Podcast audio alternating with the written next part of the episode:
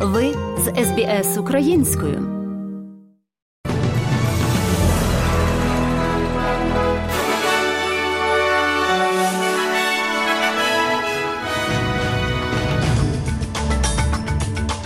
Найголовніше на цю годину Сполучені Штати оголосили про новий пакет допомоги Україні. В Окленді в результаті стрілянини загинуло дві людини. У Сіднеї в результаті сутички з поліцією застрелили чоловіка. Уряд має намір створити близько 20 додаткових регіональних університетських навчальних центрів. Лейбористи закликали уряд вийти з угоди Окус. Росіян і білорусів допустили до міжнародних змагань із гімнастики.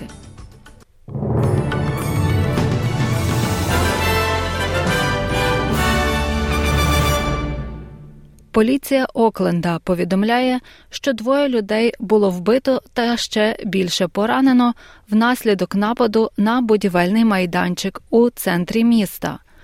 Влада також підтвердила смерть нападника. Виконуючи обов'язки суперінтенданта Сані Пател, зазначає, що місцева поліція мала справу із серйозним інцидентом. У коментарі Радіо Нової Зеландії пасажир Ден Ріверс, що їхав на роботу в центральну частину міста і почув постріли, зазначив наступне: Maybe five or six gunshots all in a row, uh, and that можливо, п'ять чи шість пострілів поспіль, і все. Потім повз мене проїхала машина швидкої допомоги, а потім, приблизно через 5 хвилин, я побачив, як машина швидкої допомоги із сиренами повертається до лікарні. Поліція розпочала розслідування того, що сталося, а мешканців закликали уникати цього району. У Сіднеї в результаті сутички з поліцією застрелили 43-річного чоловіка, який ймовірно мав при собі ніж. Це сталося у передмісті Гліб, коли офіцери за викликом близько опівночі приїхали оглянути будинок. Чоловіка було застрелено після того, як він, нібито озброєний ножем, вчинив напад на поліцію. Він помер на місці події. Обставини інциденту розслідуватиме експертна група державного відділу з розслідування вбивств. Глава Агентства Сполучених Штатів з міжнародного розвитку Саманта Пауер заявила про надання Україні нової допомоги в розмірі мільярда доларів. Пані Пауер зазначила, що гроші будуть використані на нагальні гуманітарні потреби для модернізації аграрного сектора України та підтримки психічного здоров'я мешканців. За її словами, на сьогодні близько третини українських фермерів отримало допомогу на придбання насіння та добрив. Немає нейтралітету щодо використання їжі як зброї війни. Кожна людина, яка вірить, що у світі не повинно бути голоду, повинна вжити заходів, щоб зупинити голод у світі. Кожен лідер, кожен громадянин має об'єднатися у цьому питанні. В Організації Об'єднаних Націй зазначають про прогрес у пошуку рішення щодо доставок українського та російського зерна та добрив на світові ринки після того, як Москва вийшла з угоди щодо безпечного експорту зерна. Чорноморська угода була укладена за посередництва ООН і Туреччини минулого року для боротьби з глобальною продовольчою кризою, яка погіршилася через вторгнення Росії в Україну. Україна та Росія є одними з провідних світових експортів зерна. Вихід Росії в понеділок також поклав кінець угоді між ООН і Москвою, згідно з якою представники ООН погодилися допомогти російському експорту продовольства та добрив вийти на світові ринки. Проте речник ООН Стефан Дюжарік зазначив, що міжнародна організація робить все можливе, щоб обидві країни продовжували експортувати свої сільськогосподарські товари. Генеральний секретар продовжуватиме вивчати всі можливі шляхи, щоб українське зерно чи російське зерно та російські добрива виходили на світовий ринок. Є низка ідей.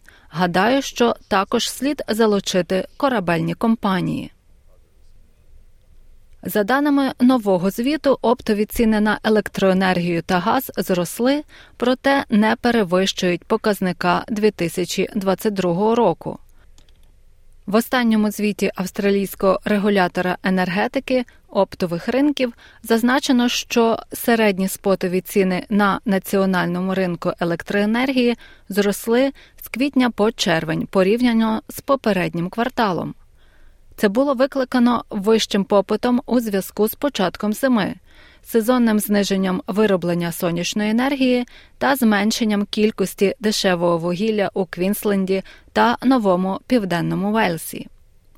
У коментарі Channel 9 опозиційний міністр фінансів Джейн Х'юм заявила, що уряд повинен більше дбати про підтримку родин із фінансовими труднощами.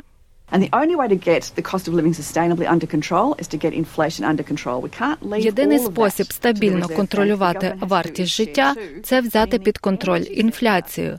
Ми не можемо залишити все це резервному банку. Уряд має зробити свою частку в енергетичному секторі.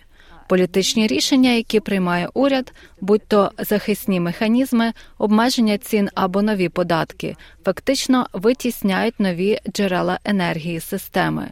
Це стримує нові інвестиції. Єдиний спосіб, яким ми можемо знизити ціни на енергоносії, якщо ми збільшимо постачання та заохочимо нові інвестиції. Очікується, що дані про рівень зайнятості, оприлюднені сьогодні, не надто відрізнятимуться від попередніх, оскільки на сповільнення попиту в працівниках потрібен час. У травні рівень безробіття знову знизився до 3,6% з 3,7% у квітні, та було створено 76 тисяч робочих місць. У Вестпак очікують, що безробіття залишиться на рівні 3,6% в червні, тоді як Commonwealth Bank очікує, що воно підвищиться до 3,7%. Федеральний уряд має намір створити близько 20 додаткових регіональних університетських навчальних центрів у рамках реформи університетської системи Австралії. Реформа також передбачає скасування вимоги наявності 50% балів для вступу, оскільки вона негативно позначалася на можливостях продовжувати навчання молоді з малозабезпечених родин та регіонів. Ці зміни містяться в рекомендаціях щодо реформування системи освіти Австралії. За оцінками проміжного звіту, до 2050 року 55% роботодавців Австралії потребуватимуть фахівців із вищою освітою. Тому зміни розраховані на довгострокову перспективу. Міністр освіти Джейн Сенклер вважає, що якщо Австралія хоче забезпечити кваліфіковані кадри в майбутньому, слід сприяти вступу у виші молоді із різних громад. У цьому звіті стверджується, що єдиний спосіб справді це зробити значно збільшити кількість студентів вищих навчальних закладів за рахунок молоді з віддалених районів, бідних сімей, студентів з обмеженими можливостями та студентів із числа корінного населення. В іншому разі країна зіткнеться із браком кваліфікованих кадрів, що знизить економічну потужність, яка потрібна цій країні. Напередодні переговорів на високому рівні між міністрами Австралії та Сполучених Штатів лейбористи закликали уряд Альбанізі вийти з партнерства Окус. Міністр оборони Річард Мерлс і міністр закордонних справ Пенні Вонг повідомили, що наступного тижня вони зустрінуться з держсекретарем Ентоні Блінкеном і міністром оборони Ллойдом Остіном у Брізбені.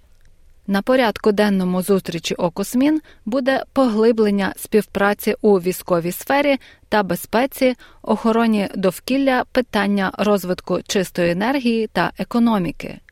Члени лейбористської партії в сіднейському електораті міністра навколишнього середовища Тані Плюбіссек закликають уряд вийти з угоди про безпеку та відмовитися від планів придбання атомних підводних човнів. Вони стверджують, що ОКУС сприяє регіональній гонці озброєнь, ризикує втягнути Австралію в катастрофічну війну і підриває легітимність уряду як підписанта договору про нерозповсюдження ядерної зброї.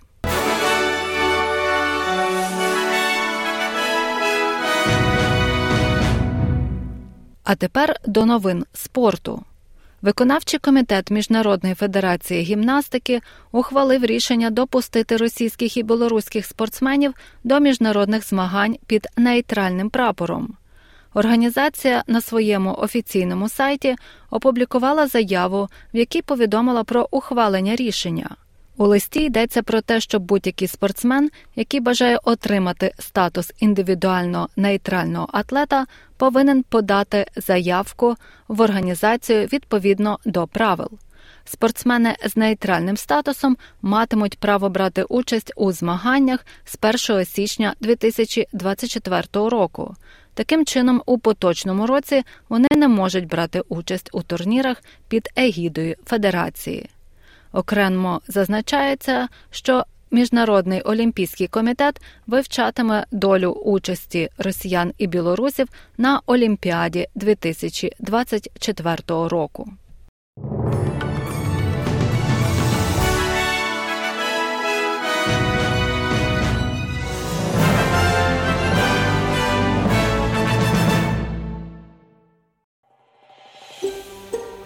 Хочете почути більше подібних історій? Слухайте в Apple Podcast, Google Podcast, Spotify або будь-якому іншому місці.